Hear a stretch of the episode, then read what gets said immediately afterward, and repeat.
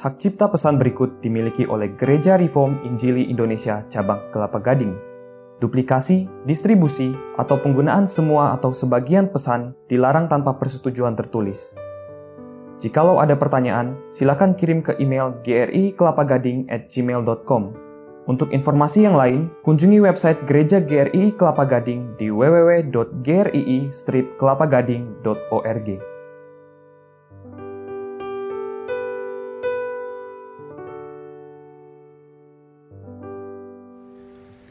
Mari kita membuka dari Injil Yohanes. Kita membuka Injil Yohanes. Kita masuk pasal yang ke-11. Pasal yang ke-11 Injil Yohanes. Ayat yang pertama sampai dengan ayat yang ke-16 dulu ya. Ayat pertama sampai ke-16 ini juga sudah cukup panjang ayat-ayat ini. Saya membaca bagian narasi seperti biasa sudah membaca semua bagian kalimat langsung. Ya.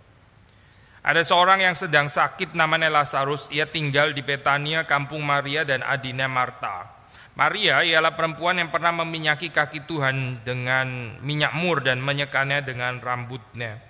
Dan Lazarus yang sakit itu adalah saudaranya. Kedua perempuan itu mengirim kabar kepada Yesus, Tuhan, dia yang kau kasih sakit. Ketika Yesus mendengar kabar itu, ia berkata, Penyakit itu tidak akan membawa kematian, tetapi akan menyatakan kemuliaan Allah, sebab oleh penyakit itu anak Allah akan dimuliakan. Yesus memang mengasihi Marta dan kakaknya dan Lazarus. Namun setelah didengarnya bahwa Lazarus sakit, ia sengaja tinggal dua hari lagi di tempat di mana ia berada. Tetapi sesudah itu ia berkata kepada murid-muridnya, mari kita kembali lagi ke Yudea. Murid-murid itu berkata kepadanya, Rabi, baru-baru ini orang-orang Yahudi mencoba melempari engkau, masih maukah engkau kembali ke sana? Jawab Yesus, bukankah ada 12 jam dalam satu hari? Siapa yang berjalan pada siang hari, kakinya tidak terantuk karena ia melihat terang dunia ini. Tetapi jikalau seorang berjalan pada malam hari, kakinya terantuk karena terang tidak ada di dalam dirinya. Demikian perkataannya dan sesudah itu ia berkata kepada mereka, Lazarus saudara kita telah tertidur, tetapi aku pergi ke sana untuk membangunkan dia dari tidurnya. Maka kata murid-murid kepadanya, Tuhan, jikalau ia tertidur, ia akan sembuh. Tetapi maksud Yesus ialah tertidur dalam arti mati, sedangkan sangka mereka Yesus berkata tentang tertidur dalam arti biasa. Karena itu Yesus berkata dengan terus terang, Lazarus sudah mati, tetapi syukurlah aku tidak hadir pada waktu itu, sebab demikian lebih baik bagimu, supaya kamu dapat belajar percaya. Marilah kita pergi sekarang kepadanya. Lalu Thomas yang disebut Didimus berkata kepada teman-temannya, yaitu murid-murid yang lain, marilah kita pergi juga untuk mati bersama-sama dengan dia. Demikian bacaan firman Tuhan, mari kita berdoa, kita minta kehadiran pertolongan anugerah Tuhan. Tuhan kami bersyukur Engkau memberkati kehidupan kami dan kami bisa sekali lagi memiliki kesempatan untuk datang beribadah pada pagi hari ini. Kiranya Engkau yang menguduskan sepanjang hari ini, menguduskan kami juga. Kami boleh menikmati peristirahatan yang Tuhan sediakan dan Engkau yang memberkati kehidupan kami. Dan ibadah ini bisa menjadi ibadah yang berkenan kepada Tuhan dan kami pun juga boleh memperkenan Tuhan ketika kami mendengar firman Tuhan, kami mau memberi hati dan pikiran kami. Sekali lagi Tuhan yang mengoreksi, Tuhan yang menyempurnakan, Tuhan yang menguduskan. Kami berdoa supaya kami boleh berjumpa dengan Tuhan di dalam ibadah pada pagi hari ini. Kiranya Engkau memberkati hambamu, menyembunyikan di balik kemuliaan dan kehadiran Tuhan, dan Engkau memberkati setiap kami yang hadir. Berkati kami dengan pengertian firman Tuhan. Demi Yesus Kristus kami berdoa, kami bersyukur. Amin. Ya ini satu bagian yang panjang, soalnya kalau sudah melihat ini another ego emi ya, the, salah satu dari seven great I am. Di sini penekanannya tentang Yesus yang adalah hidup dan adalah kebangkitan. So, kalau kita melihat di dalam kehidupan manusia sampai sekarang semaju teknologi apa pun tetap manusia nggak bisa melawan kematian deh. Kematian mengunjungi kehidupan manusia, karena manusia memang sudah jatuh ke dalam dosa dan gak ada orang yang bisa keluar daripada persoalan ini. Menarik juga waktu kita percaya kepada Tuhan Yesus Kristus tetap juga di dalam hal ini kita tidak luput daripada kematian, kematian fisik maksudnya ya, meskipun itu bukan kematian rohani maksudnya, kecuali sebelum kita mati Tuhan Yesus sudah datang kembali. Orang-orang demikian yang percaya tidak akan mengalami kematian selalu ada menyisakan certain pertanyaan nih. Kenapa kalau Tuhan sudah membereskan dosa di dalam kehidupan manusia, manusia kok masih harus mengalami kematian juga, khususnya mereka yang percaya kepada Tuhan. Bukannya upah dosa itu adalah maut dan kalau Yesus betul-betul sudah membayar semua persoalan kita tentang dosa, maka seharusnya nggak ada lagi kematian kan? Logikanya kan begitu ya. Tapi waktu kematian itu diizinkan tetap ada di dalam kehidupan kita, sebetulnya ada hal yang kita bisa belajar kalau di dalam perikop ini ya. Salah satu prinsip yang dikatakan di sini adalah untuk menyatakan kemuliaan Tuhan. Menyatakan kemuliaan Tuhan bukan di dalam cara atau pikiran seperti yang saudara dan saya mau, tapi seperti yang Tuhan mau dan menurut bijaksana Tuhan. Nah, ini bagian yang kita ingin pelajari di dalam perikop ini. Kalau sudah membaca di dalam bagian awalnya di situ penggambarannya sederhana, ya Lazarus sedang sakit Ya, sebelum mati orang ada sakit penyakit, ini juga persoalannya manusia terus-menerus bergumul juga sampai sekarang. Maria dan Marta itu adalah saudaranya, dia tinggal di Betania. Lalu ayat 2 dikatakan bahwa Maria ini, ini mengantisipasi kalau di dalam Injil Yohanes ini sebetulnya belum ya cerita ini. Maria adalah perempuan yang pernah meminyaki kaki Tuhan dengan minyak mur dan menyekannya dengan rambutnya. Kita belum sampai ke perikop tentang Maria yang meminyaki kaki Tuhan dengan minyak mur, menyeka dengan rambutnya belum sampai ke sana. So, tapi kalau sudah lihat, kita bisa tahu bahwa di dalam pembacaan ini, pembaca Injil Yohanes itu agaknya tahu, ya maksudnya reputasi Maria yang pernah meminyaki kaki Tuhan. Meskipun belum sampai ke pasal itu tapi mereka baru baca di dalam pasal 11 sebetulnya Maria sudah cukup terkenal untuk pembacanya Yohanes sehingga diantisipasi di sini yaitu bahwa dia adalah yang pernah meminyaki kaki Tuhan dengan minyak mur menyekannya dengan rambutnya.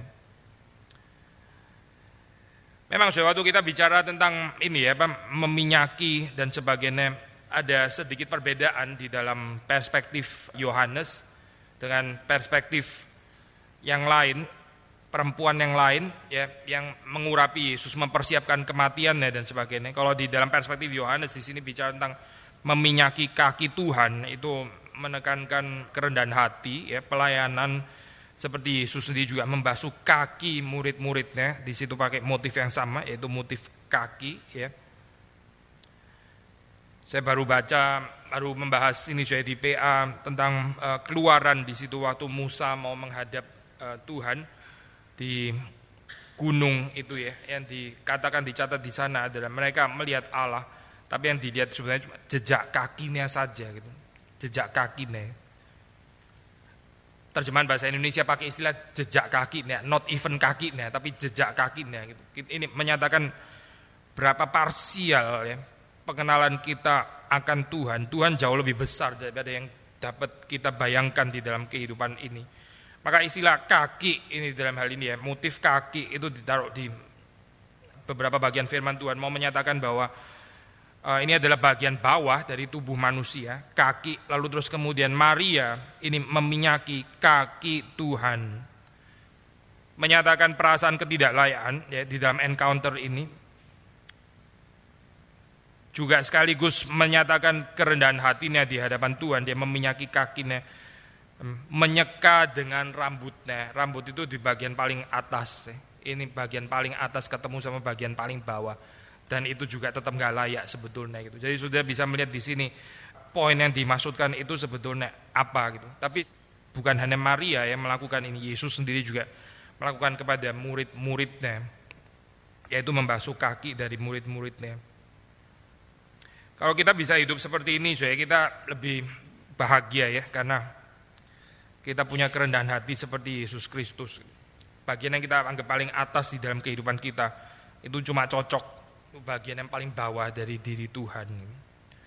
Bukan mata ketemu mata gitu ya, tapi ini kepala ketemu kaki sebetulnya di dalam bagian ini. Lazarus yang sakit itu adalah saudaranya, saudara Marta dan saudara Maria. Lalu kemudian kedua perempuan itu mengirim kabar kepadanya, Tuhan dia yang engkau kasihi sakit. Saudara perhatikan keindahan daripada kalimat ini ya. Tuhan dia yang engkau kasihi sakit. Gak ada pemaksaan ya di sini ya. Gak imply sesuatu yang seperti kayak mengharuskan Yesus untuk segera datang dan menyembuhkan dan sebagainya. Gak, gak ada kalimat itu, gak ada. Yang ada cuma pemberitahuan Tuhan, Dia yang kau kasihi. Sakit, ya.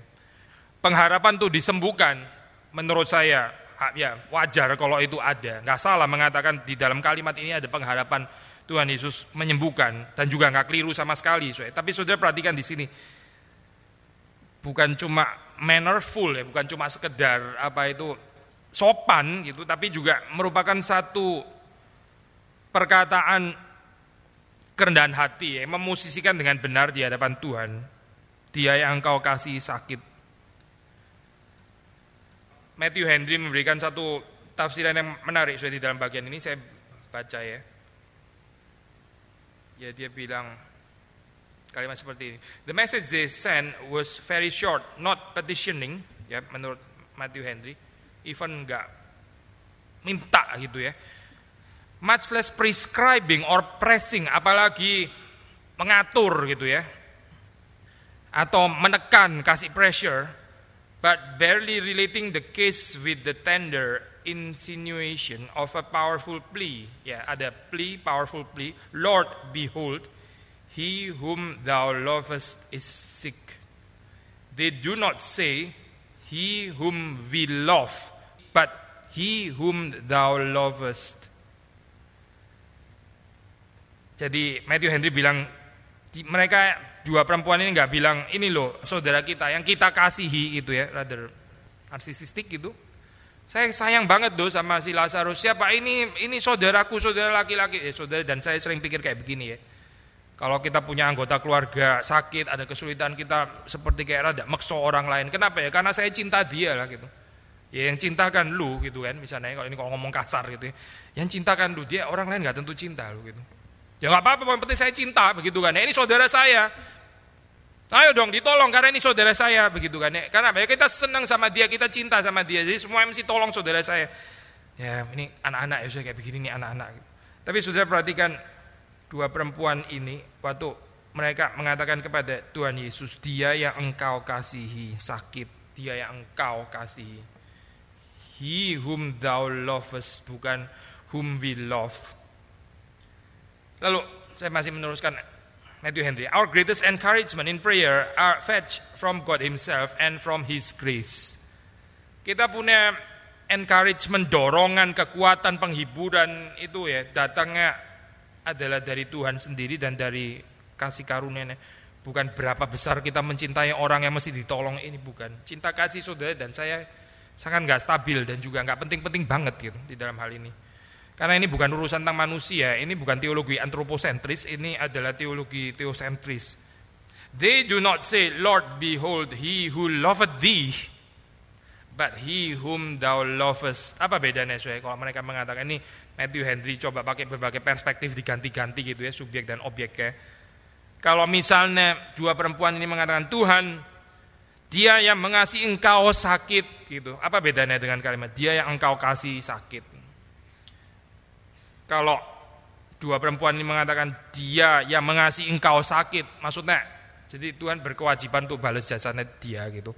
Karena ini adalah orang yang mengasihi Tuhan, makanya Tuhan harus balik mengasihi dia gitu. Gak cocok ya saya. Gak cocok gambaran seperti itu. Ini bukan dia yang mengasihi engkau, tapi dia yang engkau kasih.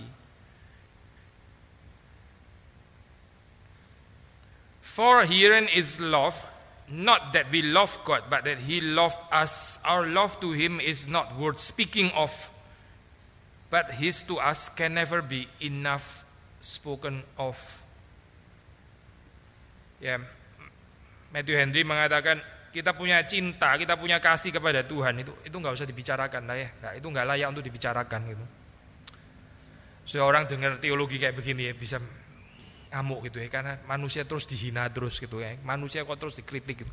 Tapi bukan karena kita benci atau kritikal atau apalagi sinis dan sarkastik terhadap manusia bukan gitu.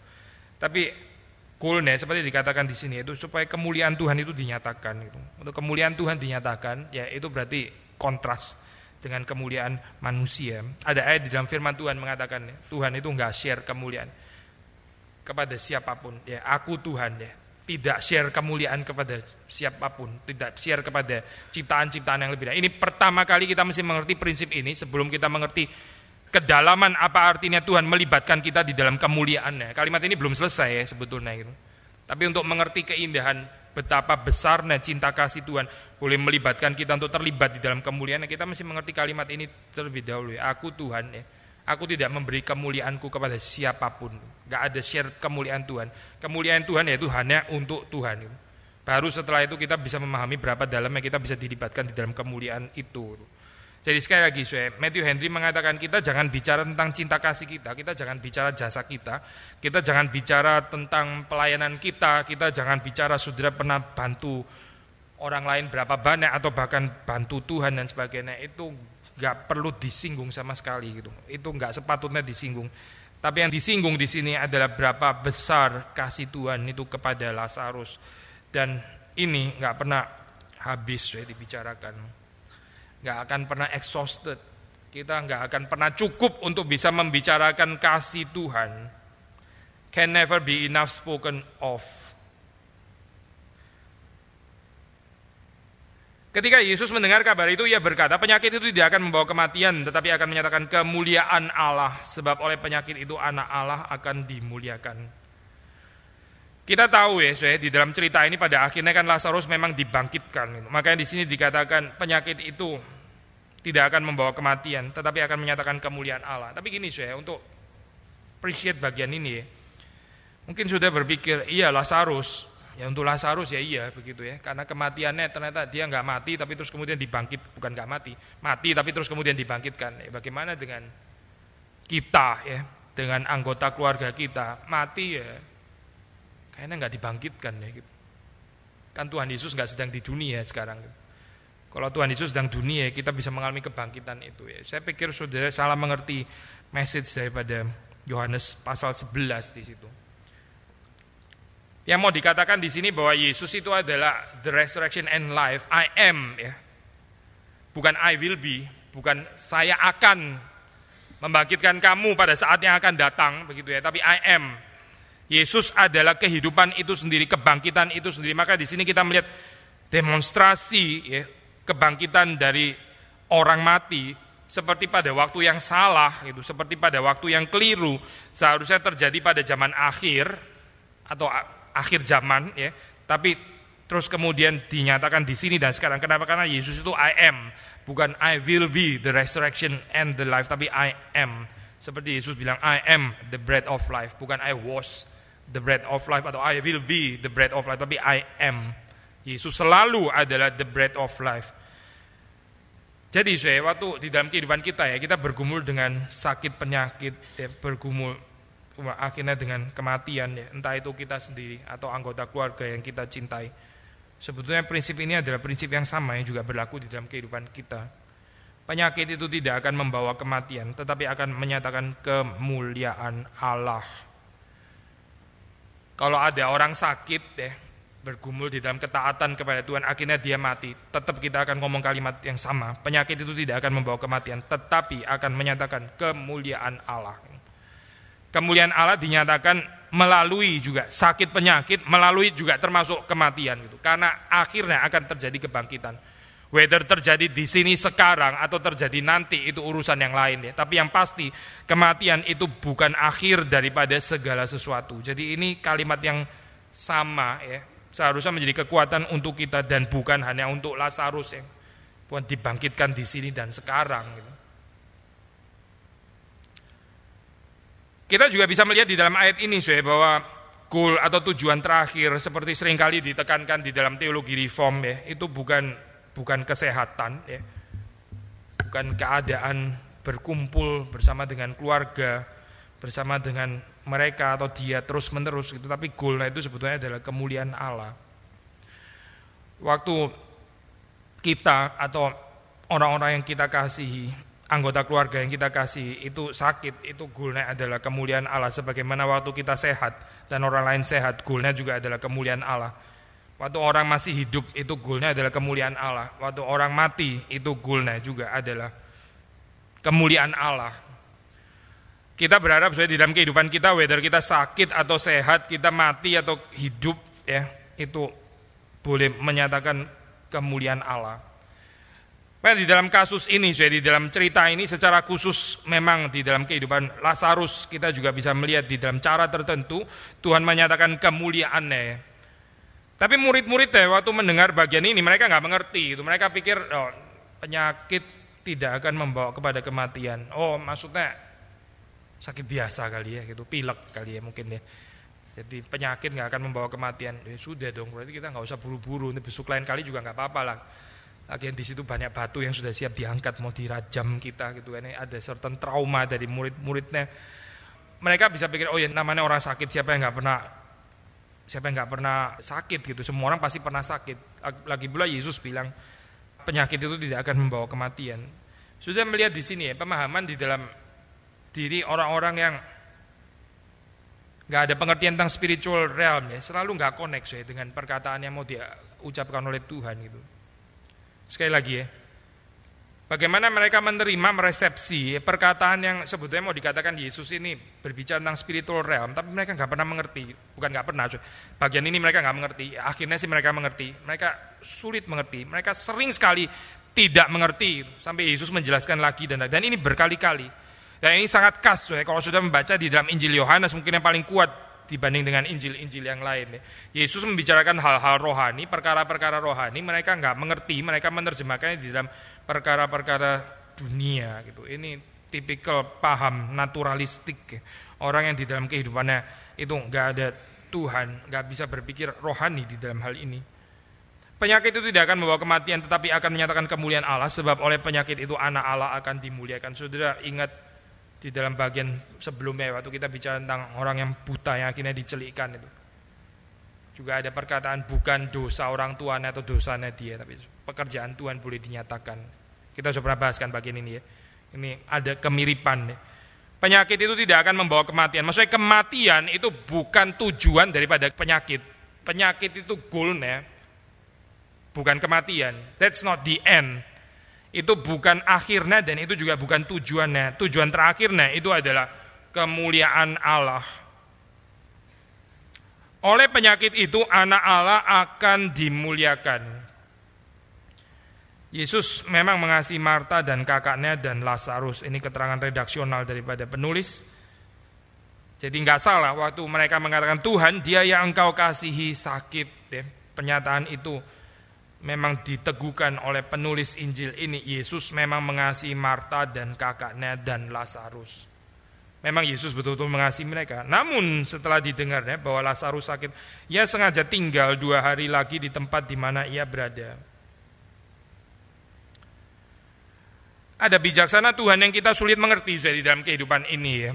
Kalau menurut kita sih, kita ada persoalan sebaiknya segera diselesaikan, begitu ya. Kan biasanya gitu kan, suwe. Kalau kita ada persoalan, kalau bisa segera tolong diselesaikan. Karena toh Tuhan itu maha kuasa, dia juga maha mampu dan sebagainya. Tapi sering kali, suwe, di dalam kehidupan kita, kita nggak ketemu di dalam urusan timing ya. Kalau sudah membaca di dalam Alkitab ya, itu Tuhan pernah berhenti berbicara itu ratusan tahun. Bangsa Israel itu waktu dijajah, mereka berteriak ya, berteriak minta pada Tuhan dibebaskan. Berapa lama saya bukan tiga bulan bukan.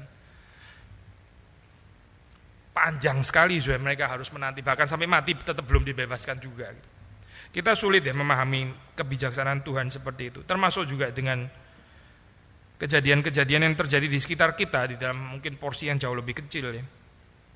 Atau di dalam sejarah kalau kita melihat ke belakang gitu. kenapa Tuhan tidak segera menjatuhkan menggagalkan kepemimpinan Hitler gitu misalnya. Kenapa?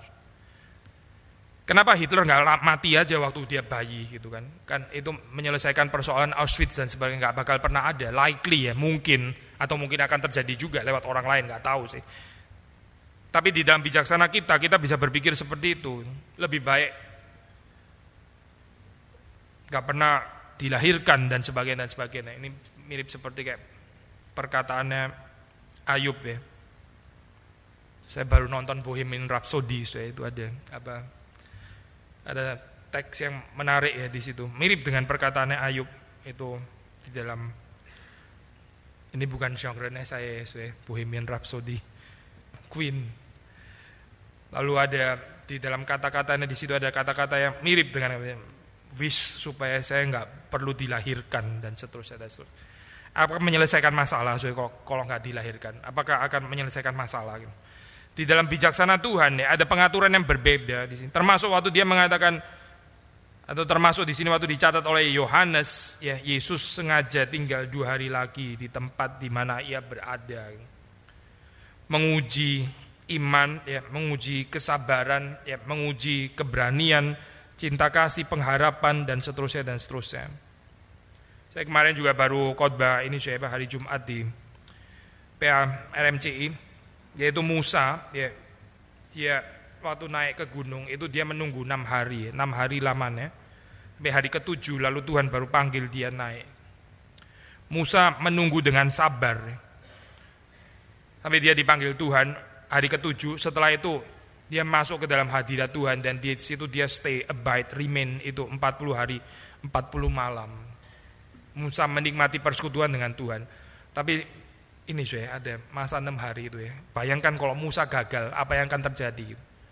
Misalnya hari ketiga sudah bosen luar biasa gitu. Ini gimana ini gini terus tim-tim gak ada apa-apa. Ada awan dan sebagainya gitu. Kalau dia mulai bosen apa yang terjadi di sana gitu. Kalau sudah baca dalam catatan Alkitab itu ada cerita Saul ya, yang gak sabar tunggu Samuel. Gimana sih ini gak datang-datang kita semua persembahan. Saya persembahan sendiri. Gak, gak menghargai kehadiran Tuhan. Jalan sendiri. Tanpa menunggu dan tanpa menanti Tuhan ada bijaksana Tuhan yang kita belum bisa mengerti, tapi Tuhan nggak pernah salah di dalam bijaksananya, di dalam kehidupan kita. Ia sengaja tinggal dua hari lagi di tempat di mana ia berada. Tapi sesudah itu ia berkata kepada murid-muridnya, mari kita kembali lagi ke Yudea. Kita kembali lagi ke Yudea. Murid-murid itu berkata kepada Rabi, baru-baru ini orang Yahudi mencoba melempari engkau. Masih maukah engkau kembali ke sana? Pikiran yang sangat wajar ya. Pikiran yang sangat, nggak harus dimengerti terlalu negatif lah ini oportunistik lah ini pengecut lah saudara kalau di sana mungkin jangan-jangan lebih pengecut lagi kita kalau di sana mungkin lebih ketakutan daripada mereka tapi sebetulnya wajar lah ya berpikir seperti ini lu lu gimana ya itu di situ sudah terjadi penolakan bukan cuma penolakan orang-orang sudah mau melempari engkau dengan batu. Kita semua bukan cuma kamu kita juga. Orang kita murid-muridmu begitu ya. Lalu kita mau balik lagi ke sana gitu. Apa nggak ada tempat lain? Apakah nggak ada masyarakat lain yang kita bisa melayani. Bukan kita nggak mau melayani, bukan juga karena mungkin kita takut menderita, tapi mungkin di dalam pengertian yang kita nggak mau mati konyol juga. Untuk apa mati muda kayak begini gitu ya? Sebetulnya perkataan ini adalah satu perkataan yang wajar-wajar saja kalau dinilai secara manusia gitu ya. Siapa yang sengaja mau menentang kematian atau penderitaan atau sakit penyakit dan sebagainya? Ya orang waras nggak akan melakukan itu. Tapi menarik adalah jawaban Yesus ya di sini. Yesus bilang, bukankah ada 12 jam dalam satu hari? Yang pertama saya, bukankah ada 12 jam dalam satu hari? Saudara mungkin pikir bukannya 24 jam gitu ya. 12, 24 dan sebagainya. 12 di dalam penghitungan ini ya saya jam. Saya, saya bukan mau bahas bagian ini kenapa 12 dan bukan 24, bukan itu saya. Tapi di dalam pengertian 12 jam ya, setelah mulai masuk jam 6 itu matahari terbenam, jadi orang itu nggak bisa bekerja lagi itu. Itu kan sudah malam namanya. Orang kan bekerja selama masih siang dan itu 12 jam. 12 jamnya lagi yaitu malam, itu nggak dihitung itu orang nggak bekerja, nggak bisa bekerja ini. Makanya di sini Yesus bicara tentang terang juga di dalam bagian ini. Tapi waktu dikatakan 12 jam, satu hari ada 12 jam. Ini double meaning ya, double meaning di dalam pengertian pertama adalah hidup itu ada kesempatannya ada waktu siang ya. Saudara ingat ada ayat mengatakan Bapakku bekerja sampai sekarang aku pun bekerja. Ya, kita bekerja selama hari masih siang. Ada saatnya malam di mana manusia tidak bisa bekerja lagi. Bukankah ada 12 jam dalam satu hari, yaitu waktu hari masih siang? Maksudnya jangan menyia-nyiakan kesempatan ini. Ini adalah satu kesempatan. Memang sulit, memang sulit, memang bisa dilempari batu. Kalau memang sudah saatnya. Tapi kalau belum saatnya, ya nggak akan dilempari batu. Tapi kesempatan ini jangan disia-siakan. Hidup itu ada kesempatan yang nggak boleh dilewatkan. Tapi juga sekaligus waktu kita bicara 12 jam, kita bicara kairos ya, itu yang namanya kesempatan, itu selalu ada batasnya. Kesempatan itu bukan selalu ada pada kita, bukan selalu ada pada dan saya. Kesempatan itu ada batasnya, saya. Ada saat di mana nggak ada kesempatan lagi. Makanya di sini bilang 12 jam. Bukankah ada 12 jam dalam satu hari? Bukan bukankah selalu ada ribuan jam untuk kamu? Enggak, enggak, bukan ribuan jam untuk kamu selalu bekerja tidak. Cuma ada 12 jam dalam satu hari, yaitu hari selagi masih siang. Kairos ini, saya kesempatan untuk melayani Tuhan, kesempatan untuk mengikut Tuhan, enggak selama-lamanya di dalam kehidupan kita. Yesus kemudian menyambung, siapa yang berjalan pada siang hari, kakinya tidak terantuk karena ia melihat terang dunia. Kita sudah bahas ya, Yesus mengatakan dia terang dunia. Selama masih siang, yaitu selama Yesus masih berada bersama dengan mereka, itu siang, mereka bisa bekerja. Ini bukan bicara 12 jam di dalam pengertian benar-benar 12 jam di dalam pengertian yang kelihatan saja, tapi di dalam pengertian rohani di sini, yaitu selama Yesus berada bersama dengan mereka, itu limited waktunya. Kalau sudah lihat di dalam negara-negara di barat itu dulu juga kekristenan sangat mempengaruhi. Tapi apa yang sekarang terjadi? Begitu hostile terhadap kekristenan, sangat sangat sangat sangat kasar and violent ya terhadap kekristenan. Diskriminasi bahkan di negara barat yang keataannya sangat menjaga human rights dan seterusnya. Coba sudah lihat penghinaan-penghinaan yang terjadi dalam dunia ini ya. Itu kepercayaan apa yang paling banyak dilecehkan kalau bukan kekristenan? Mereka bisa melecehkan Yesus dan sebagainya lah. Agama Kristen, coba mereka bisa melakukan itu enggak kepada agama lain? Berani enggak supaya mereka melakukan itu? Enggak berani ya. Jadi kalau sama agama lain mendadak politically correct, kalau sama orang Kristen diinjak-injak gitu ya, katanya orang Kristen toh enggak balas dan sebagainya itu. Saudara kalau lihat di dalam keadaan dunia ini sebetulnya sudah cukup jelas ya arahnya ke mana. Gitu. Dan Alkitab juga sudah menubuatkan ke sana. Sekali lagi ya, saya bukan mau menakut-nakuti saudara, bukan gitu. Tapi hidup ini memang satu kesempatan ya, ada 12 jam. Apa itu 12 jam? Yaitu waktu terang itu, waktu orang siang masih bisa bekerja. Tapi apa siang di dalam pengertian rohani? Siang yaitu waktu Yesus masih ada bersama dengan mereka. Tapi jikalau seorang berjalan pada malam hari, kakinya terantuk karena terang tidak ada di dalam dirinya.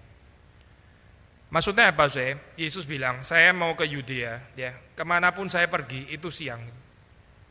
Berbahagialah orang yang mengikut Kristus, berbahagia, karena mereka berjalan kakinya tidak akan terantuk. Tapi celakalah kamu meskipun nggak ada orang melempari kamu dengan batu, kamu kelihatan aman, tapi Yesus nggak di sana sebetulnya. Yaitu malam namanya. Kalau kehidupan kita, kita mengikut Kristus, kita berjalan seperti pada siang hari. Siang hari di dalam pengertian rohani. Tapi kalau sudah menghindari, saudara dan saya menghindari Yesus jalan ke sana enggak ah saya cari aman aja di sini kayaknya lebih convenient, lebih comfortable, lebih nyaman dan sebagainya. Yaitu jadi malam bagian itu. Bagian itu yang ditinggal Yesus langsung jadi malam, saya karena enggak ada terang dunia di sana. Lebih baik mana, saya mengikut Yesus berjalan kaki tidak akan terantuk. Mungkin ada resiko dilempari dengan batu, mungkin tapi tetap bersama dengan terang atau berjalan di dalam kegelapan di mana Tuhan nggak tertarik berada ada, berada di tempat itu. Ini sebenarnya dikatakan di dalam ayat ke-9. Bukankah ada 12 jam dalam satu hari? Ya, bukankah ada waktu siang di mana orang itu bisa bekerja? Siapa yang berjalan pada siang hari kakinya tidak terantuk karena ia melihat terang dunia ini, melihat aku, melihat Yesus. Tetapi jikalau seorang berjalan pada malam hari kakinya terantuk karena tidak ada terang tidak ada di dalam dirinya. Saya tahun kapan itu pernah kutip perkataan ini kan saya probably uh, Stephen Hawking saya nggak tahu belum cek benar-benar itu tulisan asli atau enggak gitu. Tapi kalau kita buka di internet sering kali ascribe to Stephen Hawking kan dia bilang tentang ini ya heaven itu fairy tale. Heaven is a fairy tale untuk untuk orang-orang yang afraid of darkness katanya gitu. Sudah pernah dengarkan kutipan ini ya Heaven itu fairy tale untuk orang-orang yang takut darkness katanya. Terus kemudian dijawab sama teolog atau pengkhotbah Kristen, oh bukan bukan itu. Yang lebih betul adalah ateisme is a fairy tale ya yang diciptakan oleh orang-orang yang takut akan terang. Itu adalah ateisme itu is a fairy tale yang dihidupi oleh orang-orang yang takut akan terang. Orang itu takut kegelapan atau takut terang sih sebetulnya, Lebih takut mana? Saudara ya pasti takut kegelapan kan, takut kegelap. Anak kecil kali, saya takut kegelapan. Kita orang dewasa masih masih takut kegelapan. Ya mungkin ada juga ya orang dewasa masih takut akan kegelapan. Tapi kalau di dalam pengertian rohani, jauh lebih tepat mengatakan orang itu takut terang, bukan takut kegelapan. Alkitab jelas mengatakan orang itu menyukai kegelapan, bukan menyukai terang. Orang lebih suka hidup di dalam kegelapan. Waktu orang mengikut terang, itu dia akan dinyatakan dirinya apa adanya, bukan cuma kelebihannya tapi juga kekurangan, kebobrokannya dan sebagainya. Waktu orang berada di dalam terang. Gitu. Waktu orang berada di dalam terang, dia nggak ada kesanggupan lagi untuk banding-banding dirinya dengan orang lain. Nggak bisa lagi karena sudah nggak penting. Ini jadi relatif luar biasa dan sama sekali nggak penting sekarang perbandingan tentang saya dan terang ini. Orang kalau sudah berada di dalam terang, dia nggak membicarakan lagi tentang dia dan teman, nggak bicara tentang dia dan terang yang iya. Dan nggak ada orang yang bisa compare dirinya dengan terang di dalam hal ini. Maka sekali lagi saya, waktu Yesus di sini mengatakan kalimat ini, sebetulnya ini kalimat kita boleh terjemahkan. Yesus mau bilang ikutlah aku, ikutlah aku. Terang dunia itu ya. Demikian perkataannya dan sudah itu ia berkata kepada mereka, Lazarus saudara kita telah tertidur, tetapi aku pergi ke sana untuk membangunkan dia dari tidurnya. Sudah membaca di dalam ini ya, rabbinik literatur dan sebagainya, itu sebetulnya cukup common di dalam hal ini pengertian mati itu sebagai tidur, gitu. tidur tapi tidurnya nggak bangun-bangun. Jadi ini kalimat apa ya simbolis, metaforik dan sebagainya. Waktu mengatakan orang mati itu tidur maksudnya gitu. Jadi Yesus pakai istilah ini ya, Lazarus saudara kita telah tertidur. Maksudnya di dalam pengertian mati. Dan seharusnya orang Yahudi mengerti istilah ini. Orang tidur dia pergi kemudian dia tidur dia dibaringkan dan dia tidur. Terus nggak akan bangun lagi gitu. Di dalam kepercayaan kan mereka di dalam kepercayaan belum terlalu berkembang sampai jelas tentang kebangkitan orang mati dan sebagainya. Ada sih di dalam Daniel dan sebagainya tapi masih samar-samar gitu. Di dalam pengertian ini kalau sudah baca di dalam tulisan Salomo misalnya ya atau bahkan Daud yang sangat mengerti kristologi. Daud mengatakan ya di dunia orang mati bukankah orang tidak memuji engkau? Gitu buat Daud itu orang di dunia orang mati selesai nggak ada puji-pujian. Kita tahu salah kan sebetulnya kan. Yaitu keterbatasan Daud untuk memahami kehidupan setelah kematian. Atau setelah kematian itu sebetulnya apa gitu. Sangat-sangat limited dan mereka nggak terlalu mengerti. Jadi, di dalam kepercayaan Yahudi orang mati itu terus kemudian ya tertidur. Tapi kemudian Yesus mengatakan tetapi aku pergi ke sana untuk membangunkan dia dari tidurnya. Maksudnya Yesus mau mengatakan Lazarus itu sudah mati, tapi aku pergi ke sana untuk membangkitkan dia dari kematiannya. Itu yang mau dikatakan oleh Yesus. Tapi ya, despite literatur-literatur yang bicara tentang kematian sebagai tidur ini sudah cukup banyak di dalam lingkungan Yahudi, tapi tetap saja mereka ini mengerti lagi-lagi ya, ini tipikal Johanin. Mereka mengerti di dalam pengertian yang fisikal, yang dunia kelihatan. Oh tidur, tidur dibangun, enggak Gak usah lah. Kalau dia tidur ya gak ada jam waker apa gitu misalnya nggak ada sih waktu itu memang. Kalau dia gak, masa kita pergi ke sana cuma untuk bangunin Lazarus yang bener aja. Mama dua saudara nggak bisa apa bangunin dia kalau cuma tidur gitu. Kenapa sama ekstra kita yang bangunin ini kok anak manja atau bagaimana gitu ya? Itu yang ada di dalam pikiran mereka kira-kira gitu ya. Jadi ini Yesus ini aneh gitu. Kita kembali lagi resikonya mau dilempari dengan batu kita bisa mati pergi ke sana. Lalu datang ke sana tujuannya tuh bangunin orang tidur, yang bener lah. Kacau ini kayak begini, ada sesuatu yang salah di dalam pikiran mereka, sangat mungkin dia berpikir seperti itu. Maka mereka jawab ayat 12, Tuhan, jika lo ya tertidur, dia akan sembuh. Sudahlah, kita nggak usah repot-repot pergi ke sana, bangunin dia lah dan sebagainya. Kita nggak bangunin dia juga bangun sendiri nanti gitu kan, dia cuma tidur kan, dan sakitnya apa sih? Mungkin panu, pilek atau apa gitu ya. Ya udah dia akan sembuh, ntar ada pertolongannya sendiri dia bangun dari tidurnya, dia tidur, ya dia akan sembuh. Tetapi Yesus sebetulnya dimaksud tertidur di dalam arti mati. Yang dimaksud Yesus kan tertidur dalam arti mati. Sedangkan sangka mereka Yesus berkata tentang tertidur dalam arti biasa. Sekali lagi ya, ini saya nggak nyambung ya. Yesus bicara apa mereka nggak mengerti. Yesus bicara apa mereka nggak mengerti. Saya sangat khawatir saya orang pergi ke gereja dengar khotbah ya pengkhotbahnya ngomong apa mereka nggak mengerti. Gitu. Mereka nggak mengerti nggak mengerti seperti kayak ada apa ini namanya? Yang menghalangi mata untuk melihat kemuliaan Tuhan dan kemuliaan firman ya.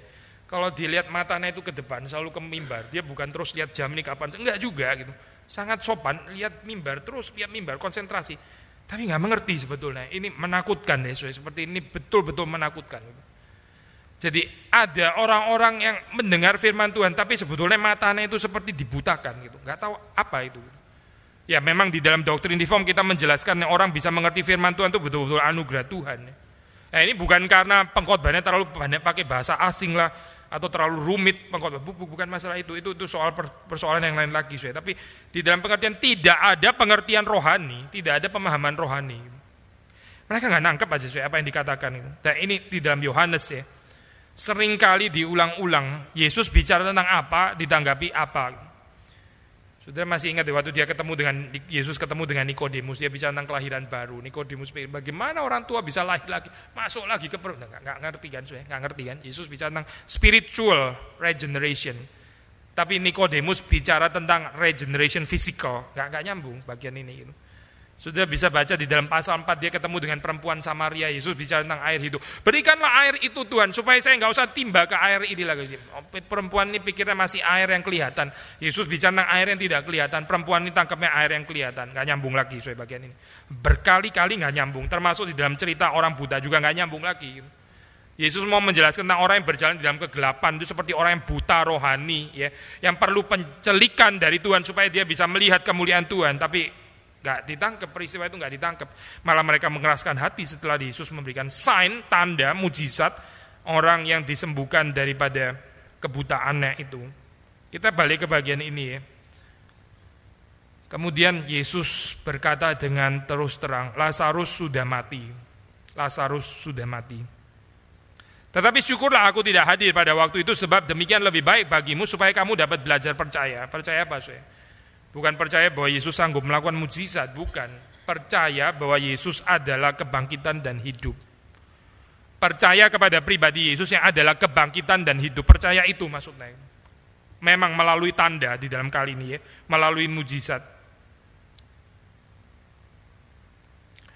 Marilah kita pergi sekarang kepadanya. Marilah kita pergi sekarang kepadanya. Yesus sebagai kebangkitan dan hidup ya. Dia datang kepada kematian itu. Ini seperti satu tindakan yang mengantisipasi kematiannya di atas kayu salib. Ya. Marilah kita pergi sekarang kepadanya. Maksudnya berhadapan dengan kuasa kematian itu.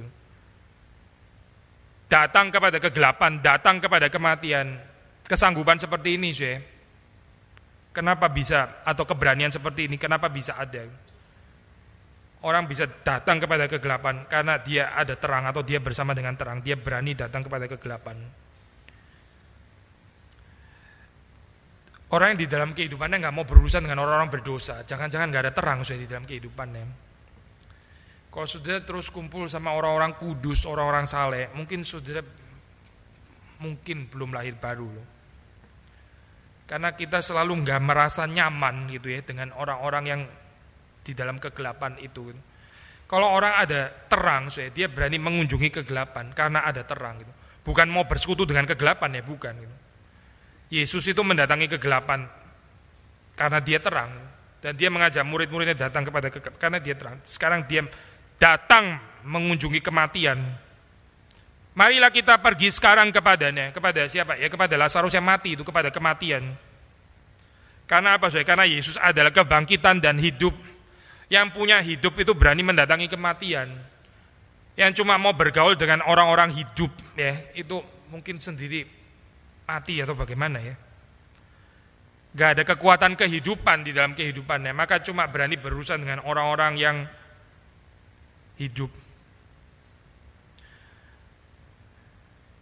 Lalu Thomas yang disebut Didimus berkata kepada teman-temannya yaitu murid-murid yang lain, marilah kita pergi juga untuk mati bersama-sama dengan dia. Saya nggak tahu tuh saudara membaca ayat ini tanggapan saudara apa gitu ya secara spontan gitu. Kita bisa saya masih ingat waktu mungkin sekarang bahkan juga nuansa kayak begini masih ada ya. Tapi ini sepertinya pembacaan yang salah. Kalau saudara baca gini kayaknya seperti kayak Thomas ini sini sarkastik atau apa ya? gitu.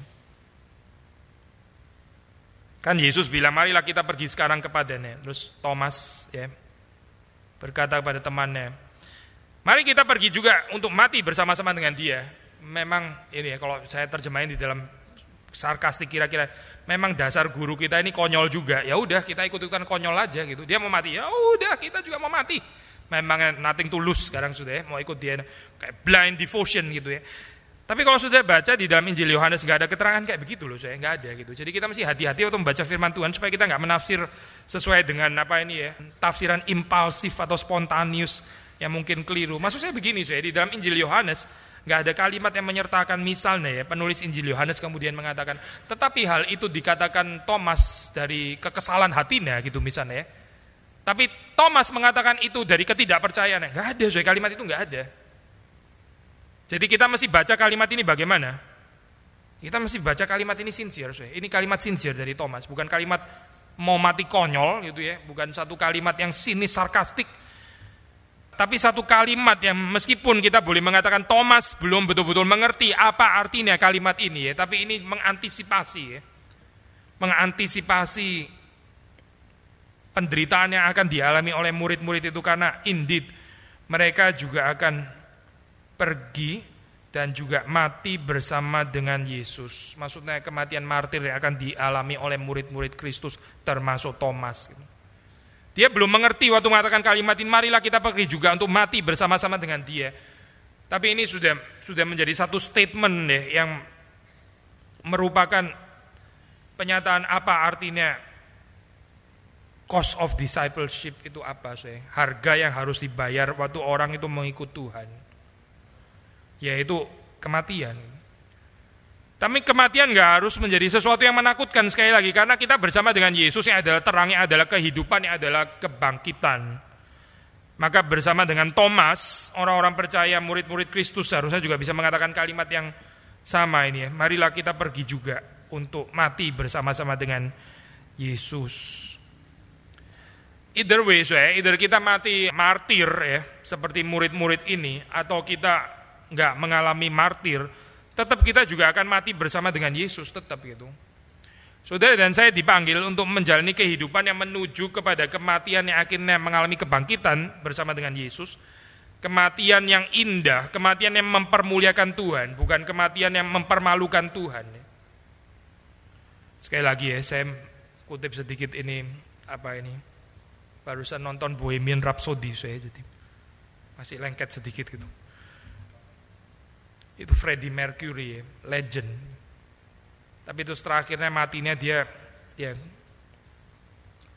AIDS related gara-gara AIDS itu pun dia baru mengakui satu hari sebelum dia mati baru public confession kalau dia memang ada AIDS sebelumnya dia sembunyikan dan sebagainya orang memperlakukan dia betul-betul seperti satu selebriti memang benar-benar selebriti gitu. banyak yang nangis-nangis dan sebagainya terkagum-kagum dan sebagainya